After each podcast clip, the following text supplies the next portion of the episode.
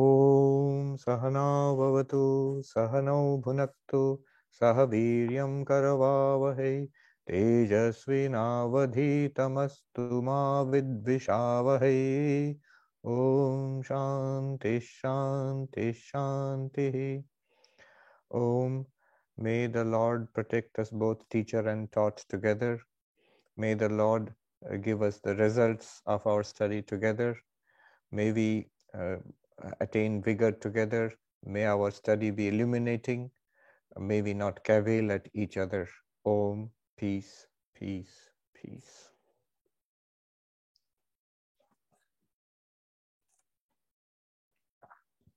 So, in this Upanishad, in the Kathopanishad, what is the subject here? Yama has finally started instructing Nachiketa in um, Vedanta. In the, now, in the question which Nachiketa had asked, first he had asked, in a general sense, what happens after death, the secret of death. Um, that's a question of all humanity. All of us, we, we would like to know. And then uh, he makes it much more sharp, much more precise, much more philosophically correct, technically correct in this uh, section, where he asks that which is beyond the law of karma, which is beyond uh, uh dharma and adharma, good and bad, that which is beyond cause and effect, um, which reality which you see, O Lord of Death, that which is beyond samsara, the absolute reality of this universe. Talk about that. And then Yama says, it is Om. All spiritual practices which people undergo are meant for this. For this is the ultimate truth he's going to talk about. And it is the symbol for that is Om. Now, uh, Om is a symbol for the two phases of Vedanta.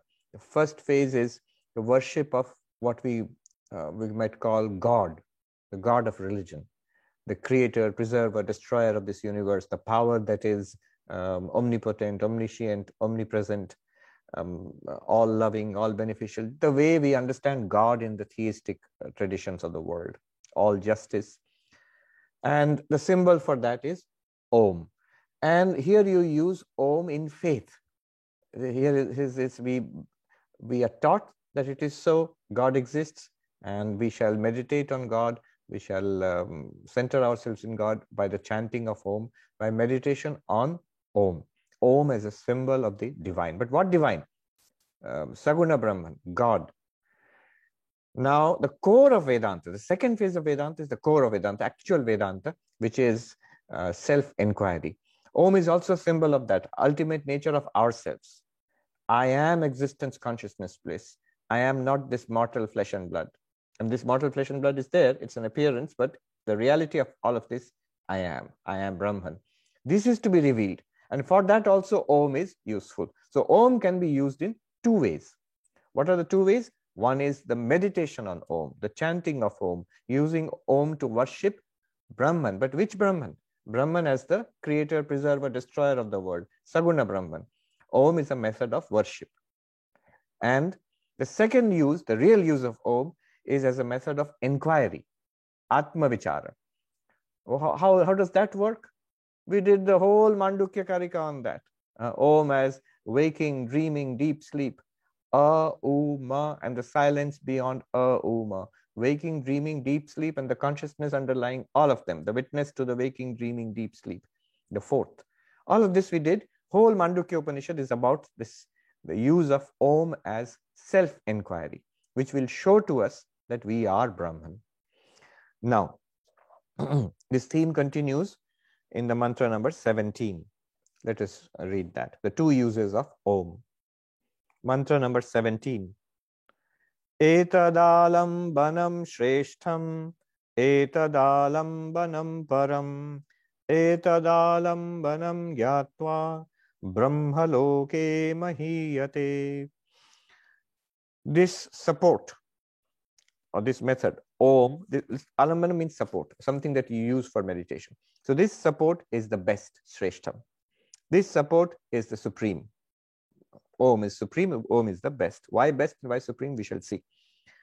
Etad alambanam gyatva, knowing this support.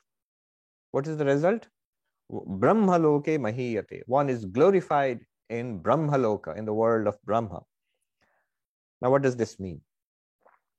Om is Shreshtham, is the best. Why? Because Prashasyatamam, the commentator says, it is most highly praised in the Vedas. So Om is the most highly praised mantra in all the scriptures. So it's the best support for meditation. It's the best support for spiritual practice. So Om is the best mantra, basically. Now Om is a supreme mantra. Alambanam Param. It's a supreme mantra. Why? Supreme mantra because it is useful for uh, meditation on Brahman, Saguna Brahman or God. It's also useful for inquiry into the self and realization I am Brahman. The two uses of Om both. In the technical language of the commentator, he says, para para, para brahma vishayatvat, para para brahma vishayatvat. Om is the supreme mantra because it is about para brahma, that means Satchidananda, the, the reality, and apara brahma, that means uh, the uh, Saguna Brahman or the God of the universe. Both are indicated by Om. Then Etad alambanam gyatva. Knowing this mantra, one goes to Brahmaloka. Again, here two interpretations will be there. One, if you are using it for meditation on Brahman, on God, then gyatva, knowing, literally translation of the Sanskrit gyatva is knowing. Here it will mean dhyatva, meditating. Meditating on Om, one goes to Brahmaloka. Goes to Brahmaloka means after death, you will go to Brahmaloka. What is Brahmaloka? It's literally the seventh of the seven heavens. With the English uh, term seventh heaven is, not wrong. It's the highest heaven. So the world of Brahma, uh, the highest heaven, one goes there and lives there for the duration of the universe and finally attains to liberation. And it's, of course, an extraordinary existence. So that is called in Vedanta Krama Mukti, sequential liberation. Uh, by that practice of Om, by meditation on God, devotion to God, one does not may not get directly liberation here and now may not become a jivan mukta fully liberated here and now but uh, will never come back. It's still freedom because it will never come back to this world and rebo- be reborn in this world but still exist as an individual in the world of uh, in, brahmaloka. Now what this brahmaloka is basically this is the idea of heaven in all theistic religions. The uh, all the religions, the goal is to go to heaven. After death, you will go to heaven. If you are a virtuous Christian, Muslim, Vaishnava, Shakta, Shaiva, you go to heaven. What is heaven? It is Kailasha for the Shaiva. It is Devi Loka for the worshipper of the Divine Mother. It is Vaikuntha or Goloka for the worshipper of Vishnu or Krishna. It's a, the he- heaven of the Christians, the Jannat of uh, the Muslims, uh, the pure land of the Buddhists. So there is a state of existence which is supreme, which is extraordinary, which is unthinkable for us, but which we can attain to and still retain your individuality. So it's a most blissful state. And theistic religions aim at that.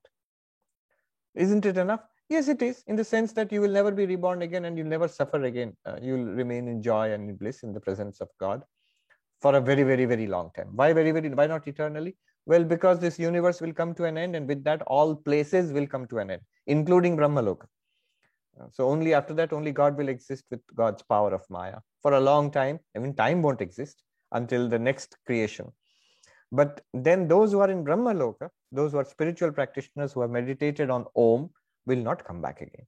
They will attain liberation at the end of this universe. So that's one track of magnificent but difficult to attain and very, very long duration, millions and billions of years.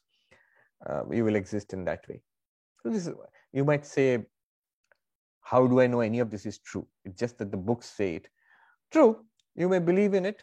And uh, being a follower of Vedanta, we believe that such a thing is possible. And notice, in general, they may not use terms like Om and Brahmaloka, but in general, all theistic religions across the world speak of this. They all speak of the existence of God. They all speak of uh, the, those who are good in the, in the terms of their religion. After death, you still continue to exist in a wonderful place, in the presence of God. They will say eternally, but we can uh, take it as an extraordinarily long period of time. So it is um, interesting that um, uh, different religions, different perspectives who don't agree on anything, but uh, they agree on this that this is the result of all devotion But Vedanta goes beyond that. Vedanta, the real, the core of Vedanta is not even that.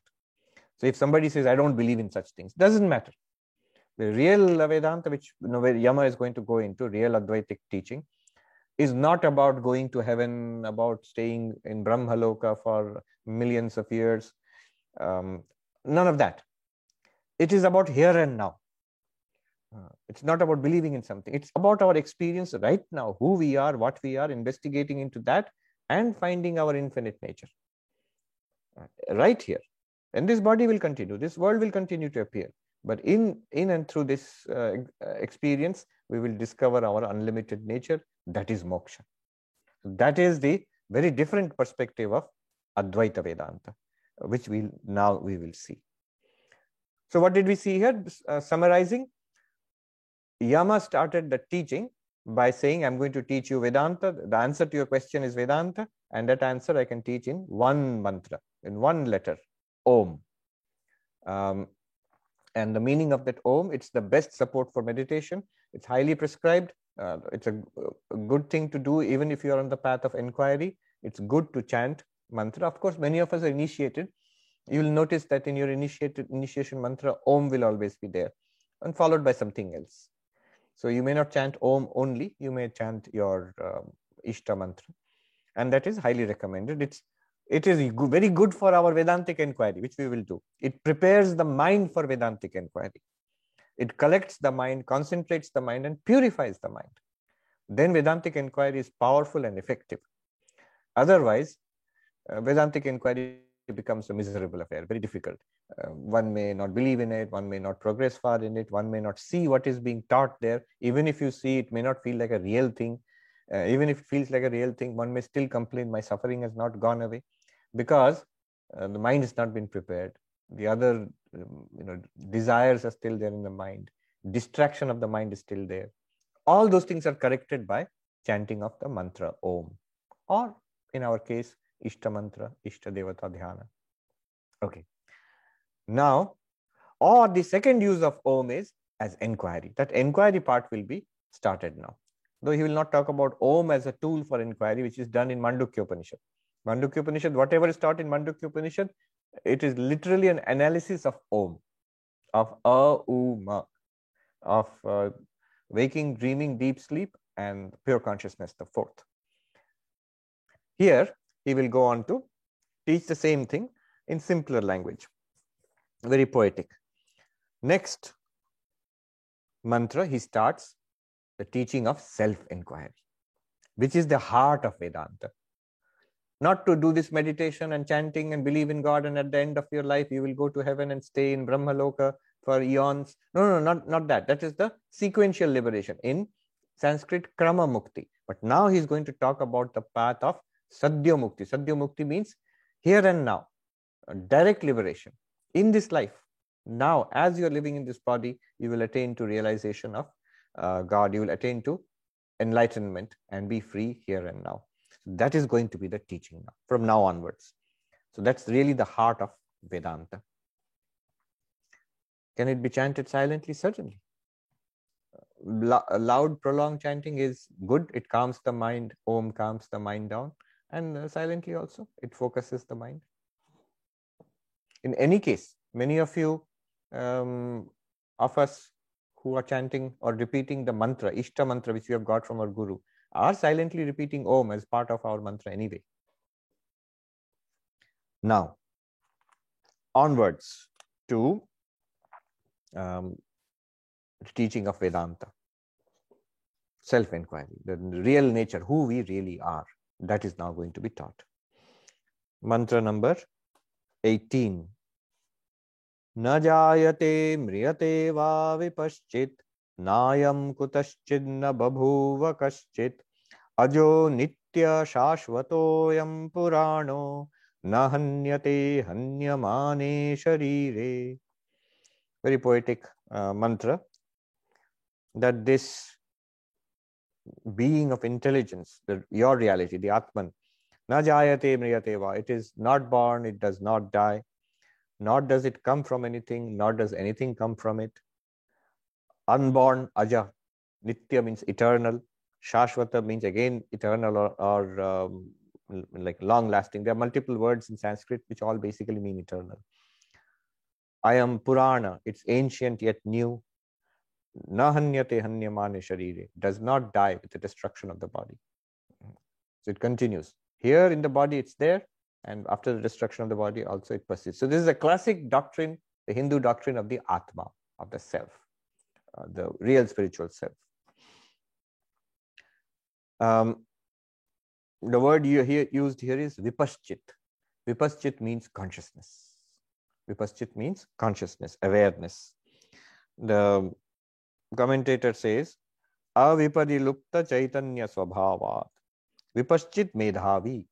So the word vipaschit used in Indian language, in Sanskrit, it means an intelligent person. Vipaschit in Bengali also means intelligent person, uh, person of great acumen and intelligence. But what is the technical meaning here in the Upanishad? It means consciousness. The Shankaracharya comments, aviparilupta chaitanya swabhavat. The unwavering consciousness, unflickering consciousness, consciousness which is not subject to increase and decrease, coming and going, birth and death. This is a very important point. Um, this consciousness, what is this consciousness? If we analyze all our experiences, we will find this consciousness. This consciousness does not mean the um, the various conscious experiences we are continuously having. So it is a very important thing to distinguish. The moment you talk about consciousness studies today, what people mean is that uh, you're seeing something that's a con- that's consciousness. You are hearing that's consciousness. Um, you're thinking uh, feeling something emotions happy and sad that's consciousness. You're trying to remember something remembering or failing to remember that's consciousness. You're trying to understand something um, create something uh, mentally so there all these are consciousness that's how consciousness studies talks about consciousness that's the normal uh, the dictionary understanding of consciousness would include all of these things um, you are awake right now. So this is consciousness. In some sense, dreaming is also consciousness, but deep sleep would be unconsciousness. This is the way um, philosophers, doctors, physicians, biologists, brain scientists, they all understand consciousness and consciousness, modern consciousness studies talks about it. But here, notice, it says consciousness, yet this consciousness does not change. This consciousness, na jayate mriyate. It's not born with the birth of the body and the brain nervous system. It does not die with the death of the body, brain, and nervous system. It does not come and go, does not increase and decrease. Then it's not talking about these instants and instances of consciousness which we experience. Just seeing something. That is a flash of an experience. For a split second, you saw something. It's, that experience was not there earlier. That experience was not there afterwards. What he's saying here is, then what, what consciousness is he talking about? What, what consciousness is um, Upanishad talking about? This is the only kind of consciousness that we experience. It is this thing, and yet it is not this thing. How? This thing means what we are experiencing right now. Take a closer look at what we are experiencing. When you see something, different colors, you are aware.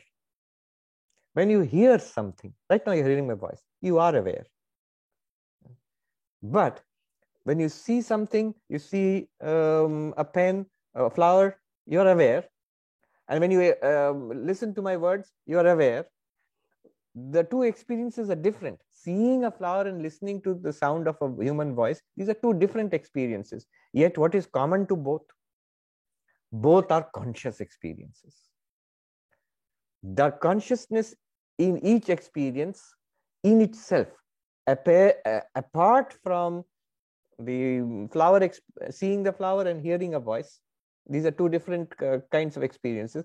Apart from them, this unique nature of both, notice when something was common to both, that it felt like something, that it was an internal direct experience which we had. That experience is common to all our experiences in life. When you see something, you are aware. When you hear something, you, whenever you hear something, you're aware. When you touch something, you're aware. When you smell something, you're aware. When you taste something, you're aware. When you're thinking, thoughts are coming and going. There is awareness. When you are feeling something, anger, love, uh, desire, peace, all of this, there is awareness. When you are awake, there is awareness. When you are dreaming, there is awareness. Without that, no dream is possible. And Vedanta will go so far as to say when you are in deep sleep, there is still awareness. This is where consciousness studies, most of the understanding of, of consciousness parts company with the Vedantic or Sankhyan idea of consciousness. Shankaracharya says, Aviparilupta Chaitanya Swabhava. Consciousness which is not lost. So it's not lost in deep sleep either. Why does it not feel like anything? Because of the fact that we are taking mind as consciousness. The activities of the mind as consciousness. The moment the mind shuts up, feels like nothing, blank. And yet it can't be so. The blank itself was uh, revealed to something. You cannot deny you are the one who's awake. You are the one who dreamt. Then will you deny you are the one who had deep sleep? Will you say somebody else slept?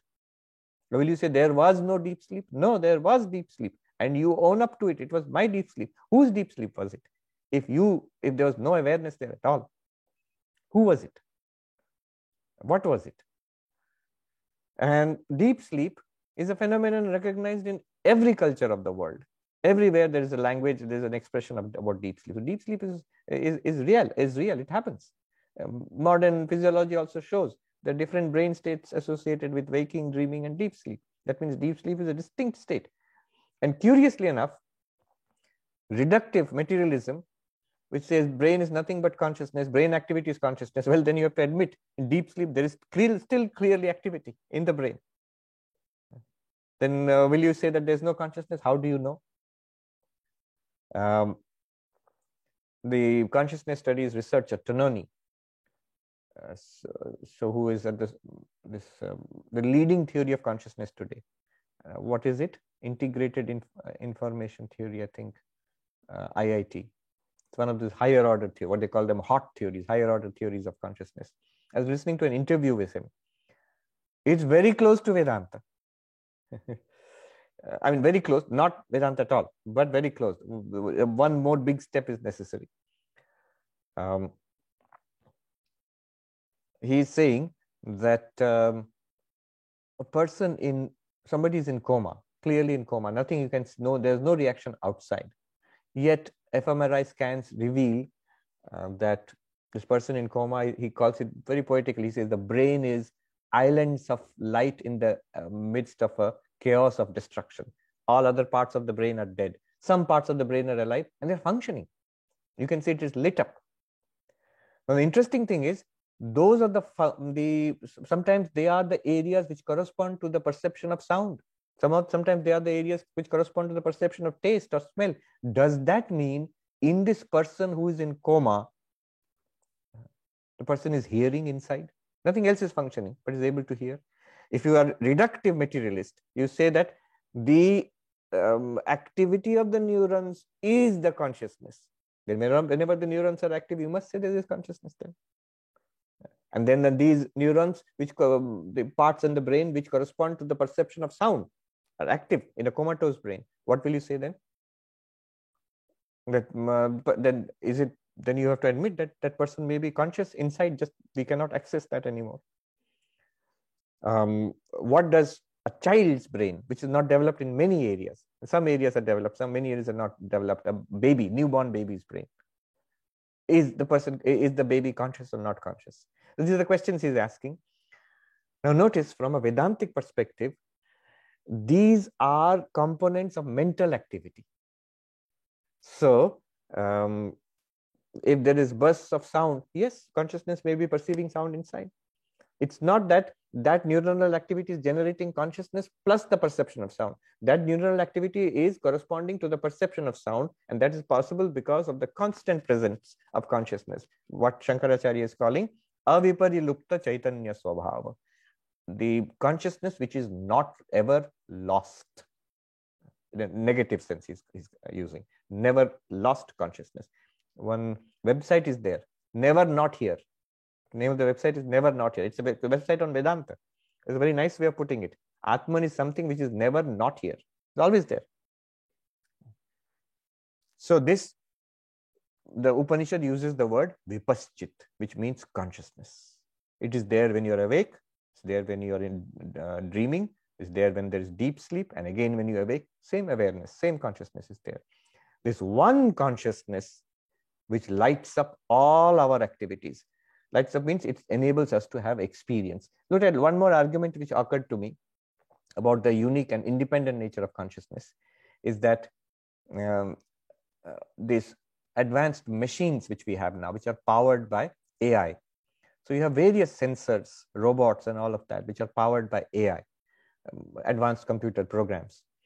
Now they can imitate, they can do whatever um, living being can do. They can see. There are sensors which can see. See means at least behaviorally they can see. You go to an airport door, it will open suddenly. It's a simple sensor. There's no AI there. It's a simple sensor. But in one sense, it, it sees your presence. It senses your presence. There are devices which hear. All our devices right now are hearing. All these phones and all, they suddenly offer to help you with something, which means they're always listening. This, this sneaky devices, they're always listening to what we are saying. So they are hearing. Um, there are devices which can taste and smell also. There are devices which are, they call it haptic senses. They can uh, sense pressure and uh, touch. Yet, one thing they cannot do, and the MIT engineers, um, Harvard engineers, they, they uh, all uh, will agree. They are not having internal sensation of seeing, hearing, smelling, tasting, touching. No, they are not. All the activities of senses are duplicated. All the activities of mind are duplicated. Now there are programs which can uh, play uh, not only play chess but also can, they can be creative they can write stories they can do wonderful acts of translation. Um, recently I, I was stunned to see that one of the most difficult philosophical texts ludwig wittgenstein's tractatus logico philosophicus which is uh, uh, a classic of western analytic philosophy in the 20th century. It was fed an ai was made to study it. And uh, uh, not only that, write more, extend it further. What Wittgenstein would have said today, the AI was asked, and it so it wrote Wittgenstein 2022, some more uh, statements which are part of the original book. It extended it. Most difficult philosophical text now AI is studying and suggesting some more, uh, uh, you know, additions to it. What it is suggesting is utter nonsense. I mean, if uh, clearly it has not even scratched the understanding of. There's no understanding there at all but some kind of philosophy good enough for philosophy professors to dabble in it and publish articles so what ai does with you know with philosophical statements? Ai is studying philosophy. Ai is com composing poems good poems and um, short stories. Uh, so all of this is happening. Creativity memory of course memory tremendous memory. Computers have tremendous memory far more powerful than ours. Um, creativity memory at least a simulation of uh, desire um, you know, emotion. It can simulate behavior. All of this computers are able to do now. Everything that your mind can do and your senses can do, computers can do now, and um, in many cases, better. Better. And how do you know better? By the results. You compare one human being asked to do it and ask the computer to do it. Computer will do often better, except one thing. Uh, what is the most common thing for all of us? we are having a vivid first person experience inside. None of those computers ever have that. None of those machines ever have that. Nobody even questions it because the people who are designing it, they will say, we never programmed it to have consciousness inside. We can explain seeing, hearing, smelling, tasting, touching. We can explain memory. We can explain decision making in AI. We can explain creativity in AI, translation in AI. But there is no module, no program for consciousness, first person experience. We don't even know how to do that. There is no, mm, we can't even approach it in programming. How can it have inner experience like we are all having effortlessly all the time? Therefore, all this is to indicate, therefore, we must treat consciousness in itself as an independent, as entity which uh, has its own properties don't treat it as a movement of the mind or just as a movement of the senses. Those things can be duplicated by machines without any consciousness whatsoever. So consciousness is unique and it gives you the first person experience of anything. Your whole life is basically because of consciousness. This is called vipash. All of this is to say vipaschit. Now, Na jayate mriyate. How could such a consciousness begin? How could it be born? From the birth of the body with the baby and the brain when it's really we just talked short that it is not a physical thing. It is not uh, uh, something produced by a physical body.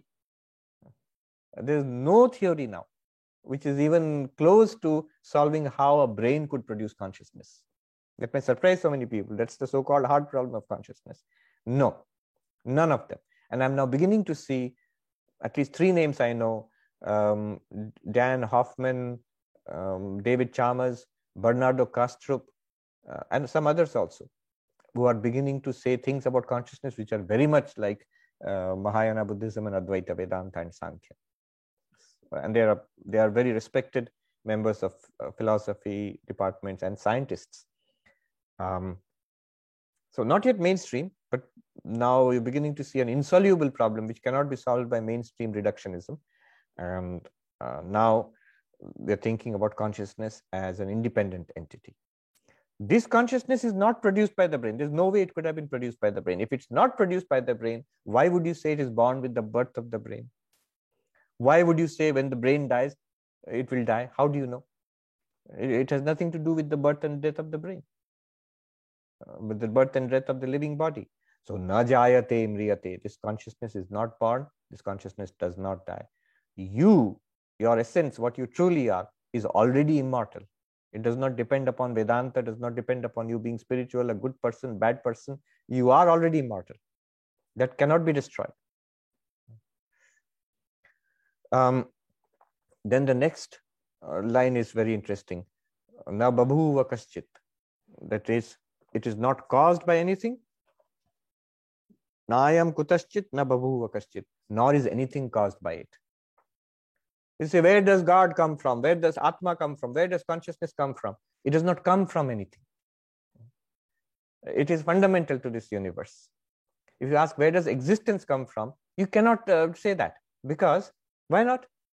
What is the cause of existence? Where did existence come from?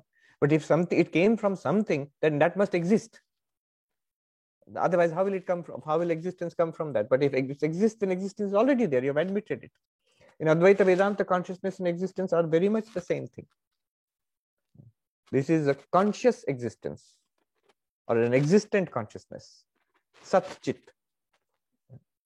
So there's no question of it coming from anything and nothing is produced from it. See, from one material entity, another material entity can be produced. But from consciousness, which is not a material entity, which is not an object, how can something be produced which is an object? Production, cause and effect, both are objects to consciousness. If something is produced from consciousness, and consciousness itself becomes an object, uh, it becomes a cause. But consciousness is neither cause nor object from what material entity was consciousness produced? One Buddhist Lama, he gave a nice argument. He says that the traditional idea right now, which is the materialist reductionist approach, from the brain consciousness is produced. The, the Buddhist Lama argued in this way two big problems you will have. First of all, the hard problem of consciousness. You cannot show how from a brain consciousness is produced which is something cutting edge. Investigating it now. Uh, these Buddhists were talking about it thousands of years ago. Upanishads were talking about it 5,000 years ago. You cannot explain consciousness in terms of a physical entity. So, brain is producing consciousness. You can't explain it. Tell me how. Second big problem will be that there is a brain apart from consciousness. How do you know? That there is a world apart from consciousness? That the world exists. You say, what a crazy idea. No, it's not a crazy idea. Uh, this is called idealism. And it's in a very respected ancient position. You cannot demonstrate the existence of anything apart from consciousness. Think about it, anything that you demonstrate, that you say that this exists. No, in the far reaches of the universe, on some planet, um, in some rock, there's something there. We don't know about it, how there's no consciousness, and we are not aware of it, but it's there without consciousness, it exists. Who is saying this? a conscious being. Where is even the conception of a universe, a far off universe? I am a tiny creature, and outside me there is a huge universe. All of this is happening where? In consciousness. You have to radically rethink why this idea is difficult to accept is we are so solidly entrenched in the body. I am this. Then there is a universe outside you. Then there are far off planets which you have never seen and never will never will see. And they, those exist without your intervention. But you, the body, and this planet, and the far off universe, all of that is being experienced in consciousness. Is it not you, the consciousness? It is impossible to demonstrate the existence of anything apart from awareness, consciousness, or in idealistic terms, apart from mind. Many people think idealism has been thoroughly rejected. Idealism means mind is the only reality, consciousness is the only reality. It has been thoroughly disproved in the modern world because of which, you know, the modern science uh, is, is so prestigious and powerful. Nobody thinks that consciousness is the only reality. But if you go to philosophy departments, they are not so sure. You know, there was uh, the great philosopher G.E. Moore, who was an elder contemporary of Russell, Bertrand Russell in Cambridge. His, uh, um, his refutation of idealism is a um, famous paper, short, two pages, two, three pages paper. A apparently, idealism that the world is in, in your awareness only, that idea was totally destroyed by G.E. Moore's refutation of idealism. If you read that paper, you'll be shocked. You know, what is the proof that there is an external world? What is the proof? Apart from the mind, there is an external world. Can you prove it? He says, yes. The proof is simple. And what proof he says? He says, hold up one hand and say, this is one hand. Yes. Hold up the other hand and they say, this is another hand. Yes. They proved that there are two hands. So what do you mean? Just as in normal day-to-day language, when you say there is a book in front of me, do you think, is the book really in front of me or is it in my mind only? You don't think that. When you say there's a book on the table, there's a table and there's a book on the table. That's how you understand language. So similarly, there's a hand. You don't have to think any further. Is there externally a hand or only it is in my mind? Anyway, this is the level of argument. You might say, what kind of argument is this? And it was taken that idealism is finished. No, there is no way. These two things are impossible. If you say brain produces consciousness, these two things are impossible to prove. How brain produces consciousness, nobody knows. Nobody has any idea. And then um, Tononi was asked in that interview that some um, philosophers and scientists are saying consciousness is an illusion. Tononi laughed. He said, I don't know what to say to such people the only reality that we have ever have and ever possible to have is consciousness. So if you say the only reality is illusion then what is reality? I don't know. So uh, two problems cannot be solved. If you say brain produces consciousness how brain produces consciousness? You cannot solve that. That is the problem of hard problem of consciousness is there at all a brain apart from consciousness? Uh, I mean any external world is there at all uh, apart from our awareness? That is the problem of idealism. These two questions cannot be answered. So consciousness is the reality in which the universe appears and changes. Uh, universe is changing consciousness is not changing. Consciousness was not produced by the universe. Then what about this universe? Where did it come from? What's the relation with consciousness? Answer is no relation from Advaita Vedanta perspective, no universe was produced by consciousness. This is interesting. When you say, so you cannot prove that consciousness is, pro- is a product of brain and nervous system.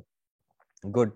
Then are you uh, some kind of religious nut? You think that consciousness has produced the world, God has produced the world. Are, are you trying to say that? Advaita Vedanta Upanishad says, Na babu. Nothing has been produced from consciousness. Then what is the relation between these two? Where does this come from?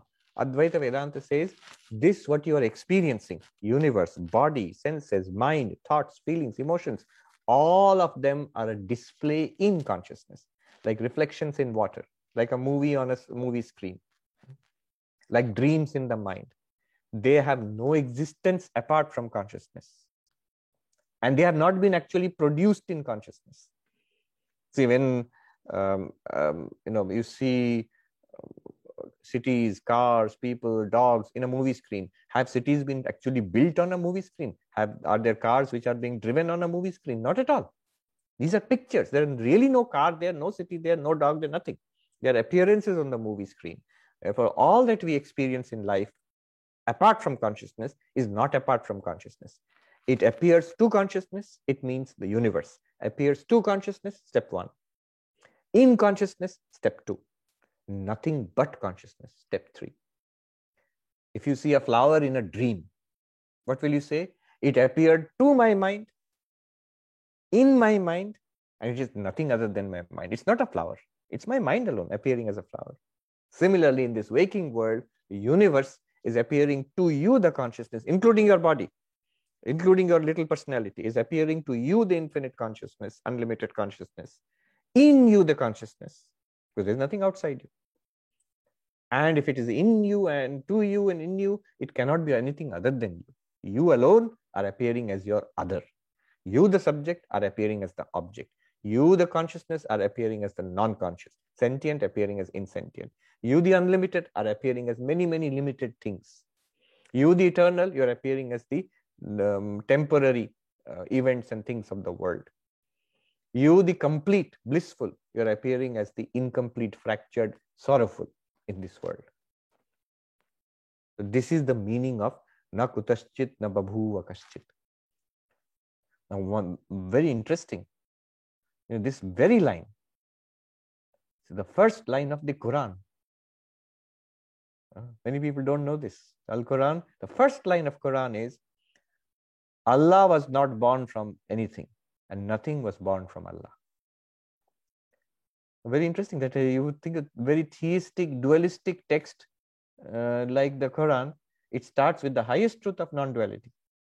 Of course, it is not understood in that way. I was reading a commentator. In the very beginning, he takes it up and starts a fight. He says, So the Quran says, the Holy Book says, nothing was born from, uh, Allah was not born from anything, and nothing was born from Allah. Therefore, God cannot be born as the Son of God, and Christians are wrong to call Christ the Son of God because son, God does not have a son. Nothing was born from uh, Allah. So uh, Christ is not the Son of God. So immediately, first line of uh, there itself, it's they start a fight. But it has a very profound, deep meaning that the ultimate reality is not a cause, is not an effect. It is the only reality that is. the ultimate reality is not a cause and not an effect, then there is nothing else apart from it. It is non dual, no second thing apart from it. Let us see. Ajo nitya shashvatoyam purano na hanyate hanyamane sharire. So, all of this is to negate the six-fold changes which we undergo. We, we are so identified with the body, this cuts it down. You are the consciousness, you are not the body. The body undergoes six-fold changes. You, the consciousness, do not undergo six-fold changes. What are the six, six-fold changes? I'll give you the Sanskrit names first and then run through them in English.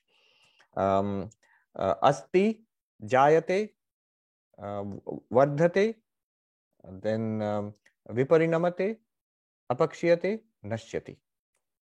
Asti means it comes into existence.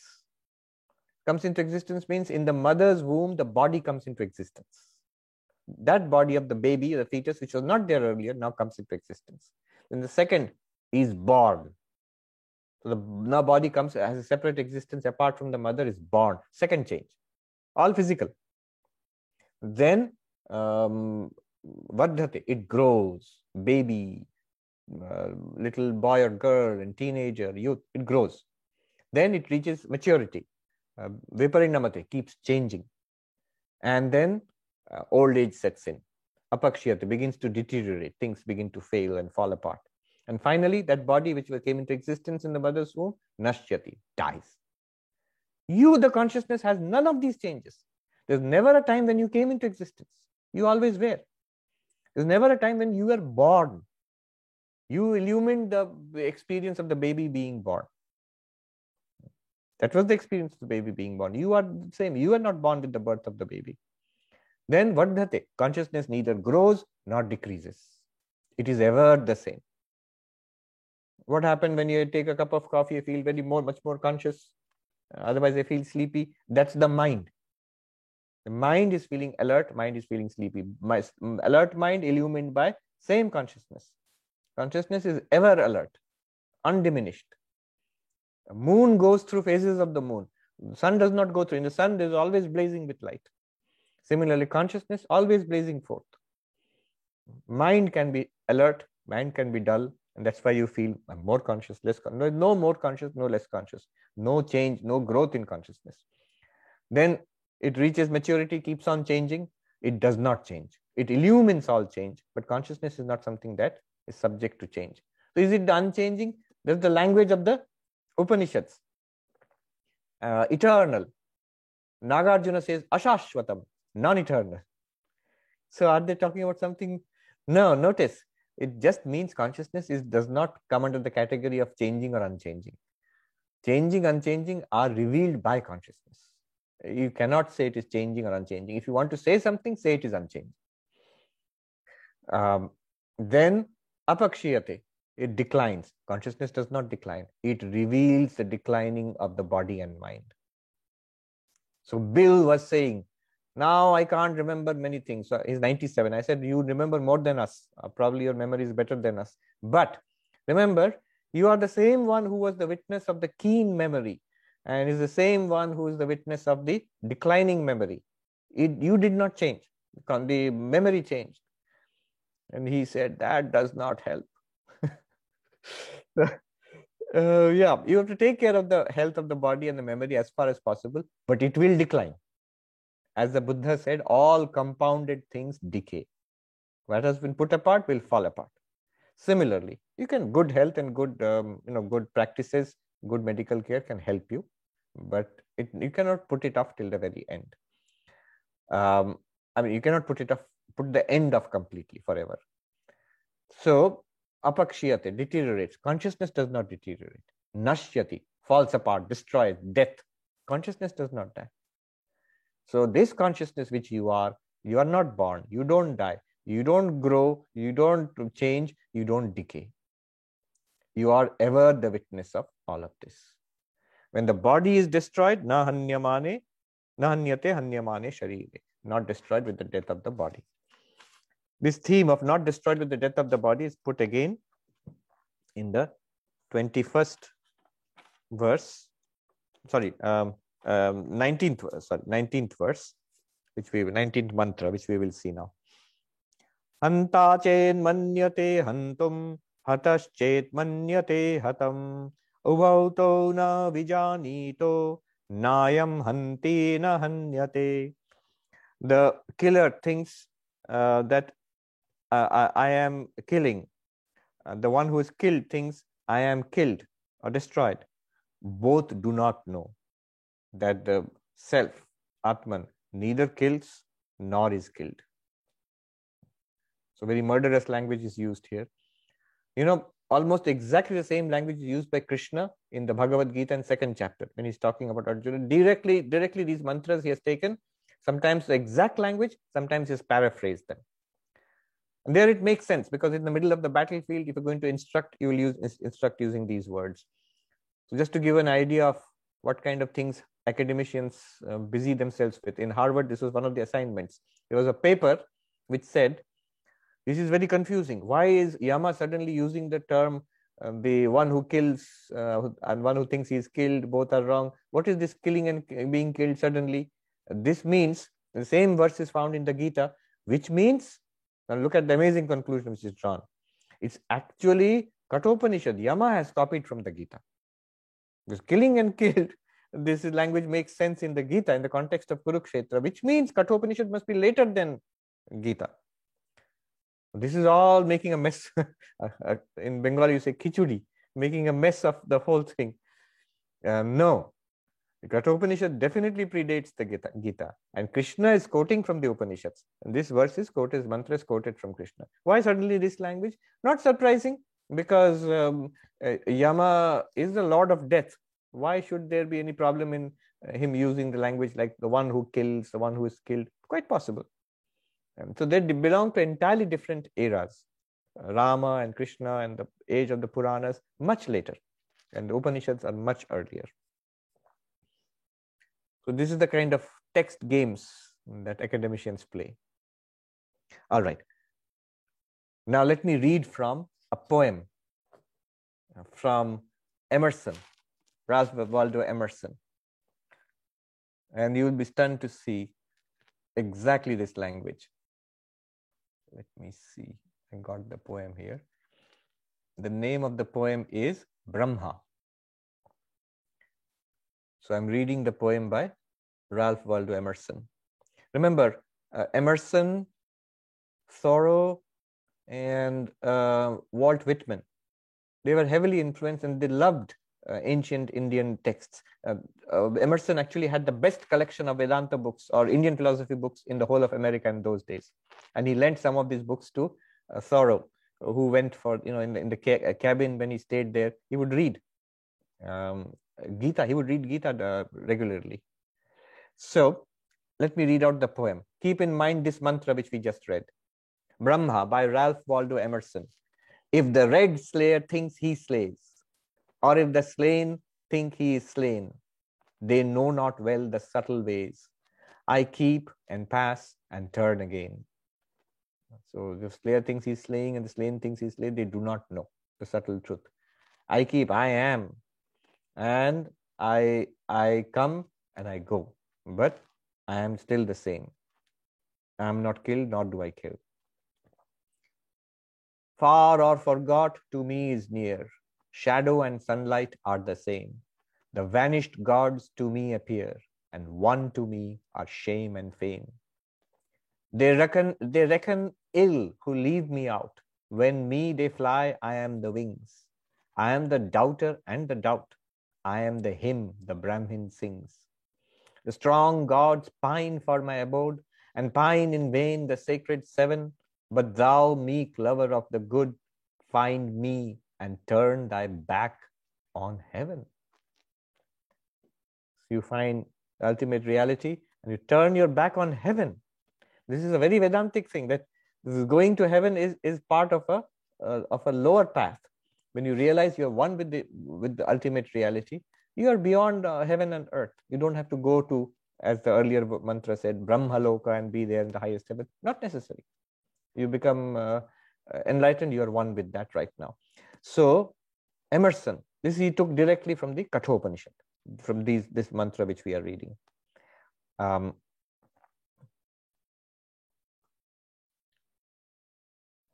what has been said here? Basically what has been said here is not only is consciousness not born not only consciousness does not die not only consciousness is unchanging not only consciousness does not increase not only consciousness is ever shining, makes possible all our experiences, but also consciousness is not a doer or a sufferer. The basic problem in our samsara is that we action is done, I am the doer. In Sanskrit, kartritva, I am the doer. And then the result of the action inevitably comes to me. I, this person. I did something, now I got to suffer, suffer for it.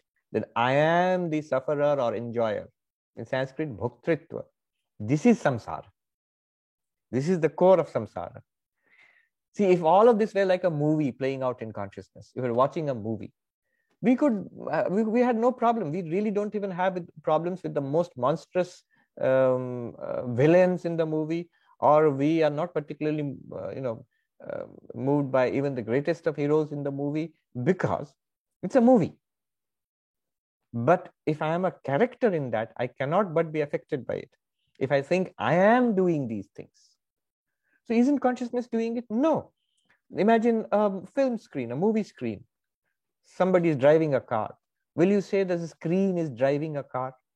No. Because from the perspective of the screen, there is no car and there is no driver. There is no road. Car, driver, road are all pictures appearing on the screen.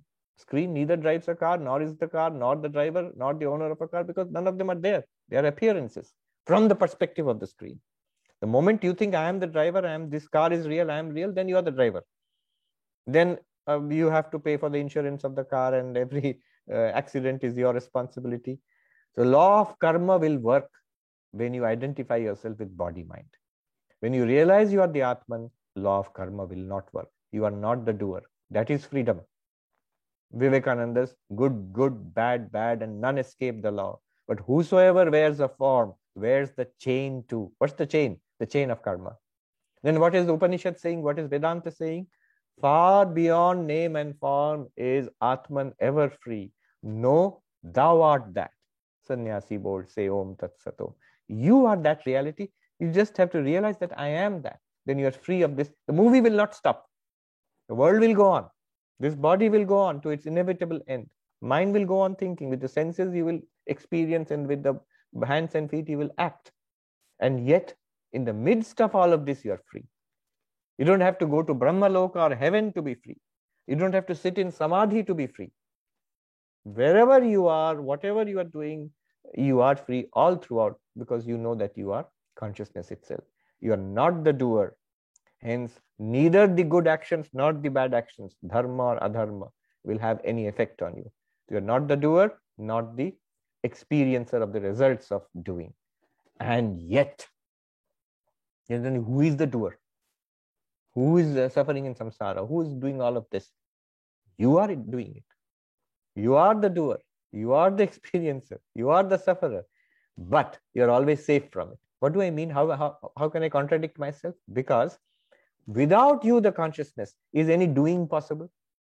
Without you, the consciousness, is any enjoying or suffering possible? Impossible.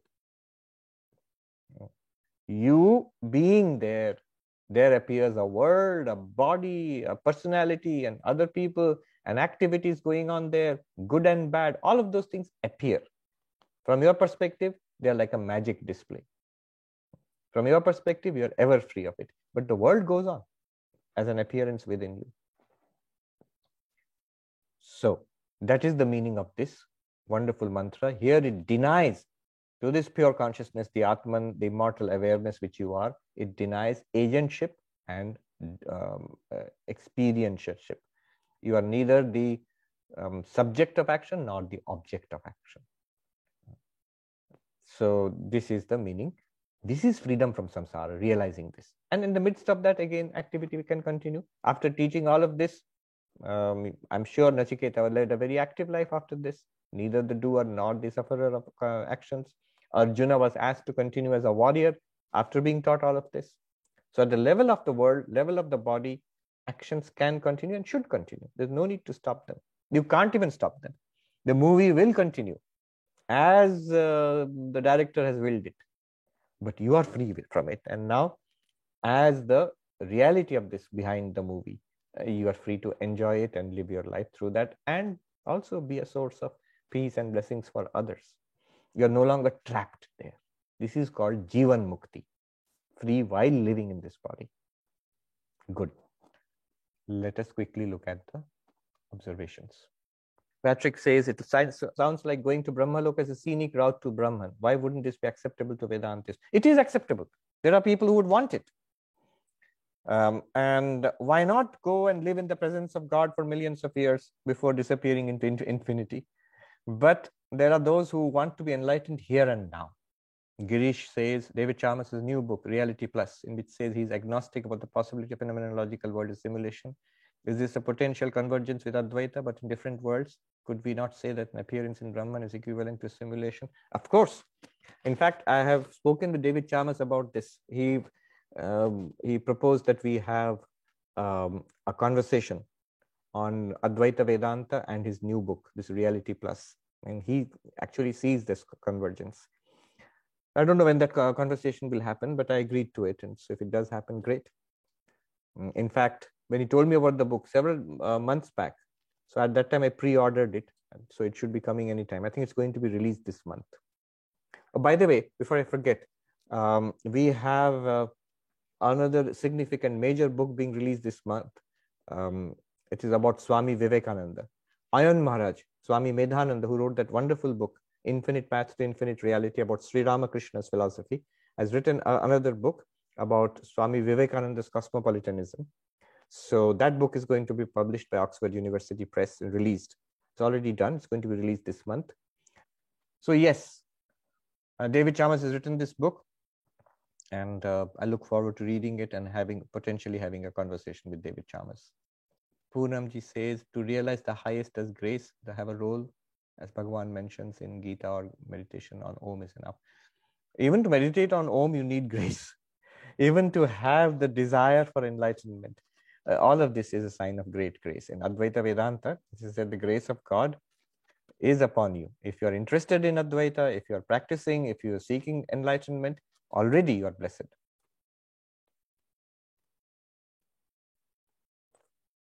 Prabir Babu says awareness you're talking about different from reflected consciousness. Yes, it is original awareness. Reflected consciousness also comes and goes. When the mind shuts down, so if you take away the mirror, the reflection will go away, but the original will not go away. Gloria says, what is the connection between the objects uh, of awareness and Maya? Are they manifestations of Maya? They are manifestations of Maya. It's a magical display. How can there be a magical display in consciousness? Uh, it is this is called maya. Maya is basically like a magical display. It is the very power of consciousness to appear to itself as an other. Eternal appears as the ever changing. The conscious appears as the non-conscious insentient. The unlimited appears as the limited something that is born and changes and dies. That which is full and, and the blessed appears as the miserable and the small. Swami vivekananda said this universe is the shipwreck of the infinite on the shores of time, space, and causation. Uh, Rama says the awareness which has experiences all the time. Is it the awareness of the mind or the Chidabhasa? So this is what exactly what Pravir Babu had asked. It is the original consciousness, it is consciousness itself, which is reflected in the mind as the Chidabhasa reflected consciousness, enabling it to experience. So in the mind, all sorts of thoughts, feelings, emotions are coming. They're rising. They're called vrittis in the mind. And all of them are lit up by the reflected consciousness. That's what gives us our individual experience. That's why machines, which may generate all sorts of um, you know um, thought-like uh, simulations, but there's no experience going on in them because there's no reflected consciousness there. Rick says Beethoven had started a 10th symphony but died before he finished it. AI was recently used to complete it. It's fed into a lot of information, other works. A symphony recently performed it. sounded a lot like something he might have written. Yes, creativity. I'm reading, uh, or I mean, um, this mathematician Marcus du Sautoy at Oxford University. He told me about the amazing strides that have been made in AI creativity, including music. Although at this level I didn't know, but this is something like uh, Wittgenstein's philosophy book. So if you see what AI has written, uh, Wittgenstein 2022, it sounds a lot like Wittgenstein, but basically it's, it's nonsense. So, but in music, it sounds a lot like Beethoven. So it probably is not nonsense. It's probably pretty good. Abhijit says, does the mantra 1 to 18 imply Advaita? Yes. Can this self exist and there be a world disjoined from it? No. Does this mantra rule out such a possibility? Yes, it does. Um, that um, if nothing, if it's not born from anything else and nothing else comes from it, and it illumines and gives existence to all experience, then it's the only thing that could possibly exist. That's an Advaitic perspective. Sankhya would say, yes, it's perfectly compatible with the material universe existing outside it. So Prakriti and Purusha dualism. Nivedita says, what will happen if someone lost all five senses simulated? It has been simulated. Sensory deprivation tanks are there. You can, you can, will be immersed in this dark chamber and floating in a liquid. Uh, so you will not be able to see anything, hear anything, smell anything, taste, or even touch anything. The world will disappear, but what will be the conscious experience be like while the person is still alive? Why don't you look at your own dreams? The world has disappeared you're not seeing, smelling, tasting, touching anything outside. But it's all entirely in your mind. It's a pretty vivid experience. Consciousness and mind continues. Suppose next you say, suppose the mind is also put to sleep. No more thinking. Then deep sleep. Kiran is saying, Jivan Mukta is detached from the so-called first person experience. How they define their first person experience, consciousness only, is not detached. The first person experience you will see has two aspects. What is first person experience? Something feels like something. It feels like something to taste coffee. It feels like something to touch a hot cup of coffee. And the touch of the heat and the taste of the coffee are two different feels like something. This difference in the taste and the touch is caused by the external world and by the vrittis of the mind. These are all appearances in consciousness, but it is an inner feeling, direct first person experience that is due to consciousness and even even that is also mediated by reflected consciousness um, so not detached the jivan mukta realizes this one unlimited awareness is all that exists i am that awareness in that the world, body, and the first person experience in this body mind are continuing. They are appearing, disappearing, rising and falling, and I am the enjoyer of all. Enjoyer means the witness of all of that. I illumine all of that and I give it all of that uh, reality. I give it its existence, whatever existence it has. I am the existence of all of that.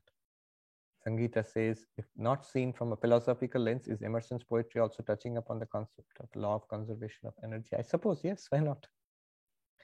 Rick says, some people use I am not the doer to excuse immoral behavior. Yeah, that will not um, cut much ice either with people uh, outside or even with the person who's trying to excuse it. Because you cannot be excused. I am not the doer, and then I do wrong things uh, deliberately. See there is a falsity there. He said why not? I'm not the doer. So long things can happen. Like a movie there can be a horror movie there can be a good movie.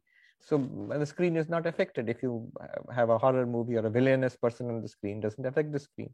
You are the witness. If the, the terrible things are done by the body mind what what is it to you? But notice when you do when one someone violates uh, ethics why does someone violate ethics? Why would i tell a lie and do something immoral and steal and uh, uh, you know cheat people? Only because of desires. Only because of fear or temptation. Something i cannot resist so i'm overstepping uh, ethical. I know what is wrong yet i'm doing it because i can't resist it. Or the opposite that i am scared of something and little children scared of being uh, scolded or punished, tell a lie. Now, an enlightened person, if you realize that you are infinite consciousness, what can you desire? There should be no uh, nothing in this world that you particularly desire. What are the things that you desire in a movie? Nothing. How much would you pay for uh, a candy which you saw in the movie? Nothing. Uh, unless you get it really, just the picture of the candy in the movie, you don't pay it because it doesn't. It's not there.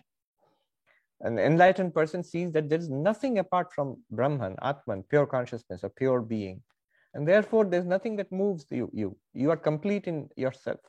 The entire universe is nothing apart from you. In one sense, there's nothing to be desired. In another sense, everything is accomplished already. Everything is yours. So why would you desire something? Why would you be afraid of anything? Nothing can kill you or damage you even. What would you be afraid of? What threat, what fear, what anxiety, what disease can affect you? Nothing. At the most, at the worst, it can affect only this one little body. How many such bodies have come and gone? Have the same vairagya for the mind. Just as you treat the body as something that has come and gone, thoughts in the mind, uh, little fears, anxieties. You know how one monk put it very beautifully. Early in the morning, you see a ray of sunshine come into your room and you see the Brownian motion of little dust particles floating around, many tiny dust particles. How many such thoughts, feelings, emotions in how many, many, many minds across the universe, across all living beings. They're appearing, dancing, and floating around in the ray of consciousness, the light of consciousness. Don't bother. Even in the mind, if there is negativity, if there is desire, if there is anger, if there is uh, depression, even a little bit comes and goes don't really be upset about it. Don't even try to go and fight it. If you see I am the witness of it, you'll see it will float around and disappear again. Don't be swept away into action by those thoughts which are coming in. Don't become depressed. Don't become angry. Don't give way to greed. No. They're like dust particles floating, motes of dust floating in, in immortal light, that light which you are, always have been. Shiva Priya says, actually, there is no heaven, hell, or Brahma Loka out there. It's all about consciousness, realization, Brahma Jnana. Right. But never make the mistake of thinking there's no heaven, there is no hell, but there is this world and there is this body. That is materialism. That is materialism. Advaita Vedanta says there is, it starts with before denying heaven and hell, it first of all deny your own body, negate your own body mind. They are appearances in consciousness. Then you go on to negate heaven hell and uh, god and all of that but not before that. Otherwise what will happen is if i negate oh advaita has told me this actually ultimately there is no heaven there is no god uh, but um, in my subconscious, there's very much there the reality of this world, reality of this body, and the reality of this little mind which tortures me. That is very much there. Then you're stuck. Then it is gross materialism. Gloria says, has the movie that we are experiencing now, our current life, already completed and we're just watching it somehow? That's an interesting question because there is a perspective. First of all, God's perspective. And there are enlightened beings for whom, from whose perspective, our movies are complete. They know um, what we have, where we have come from, what is going to happen to us. They know it. Uh, this, there are cases. There's one monk who talks about Swami Brahmananda. So Swami Brahmananda once asked him to uh, render some service, massaging his feet while the Swami was lying down. And suddenly, this person, he says, when I started massaging his feet, I went into a kind of a trance. And suddenly, I became self aware and I saw Swami Brahmananda was sitting up and um, listening carefully. And then suddenly he looked at me and said, What? What did you say? And he appeared to lose all interest and he went um, lay back again as if he was not concerned. And later he said, I, I understood what he was doing was reaching into some realm and asking me questions. Who are you? Uh, where have you come from? What will you do in this life? What are you going to experience? What sort of life are you planning to have here? Now, what, is, what an uh, unsettling thing that it's all done for us. I'll share a little interesting incident of my own. All this is non Vedantic. From Yama's level, from the Upanishads level, they'll think, what nonsense you are all discussing. Uh, you are pure consciousness. And that's it.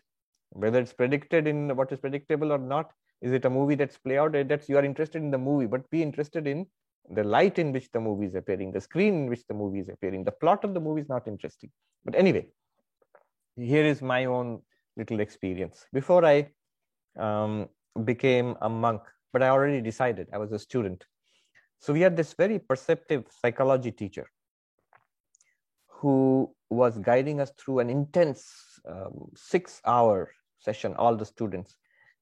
Uh, he was an expert in various advanced psychological techniques, uh, transactional analysis, and some other things.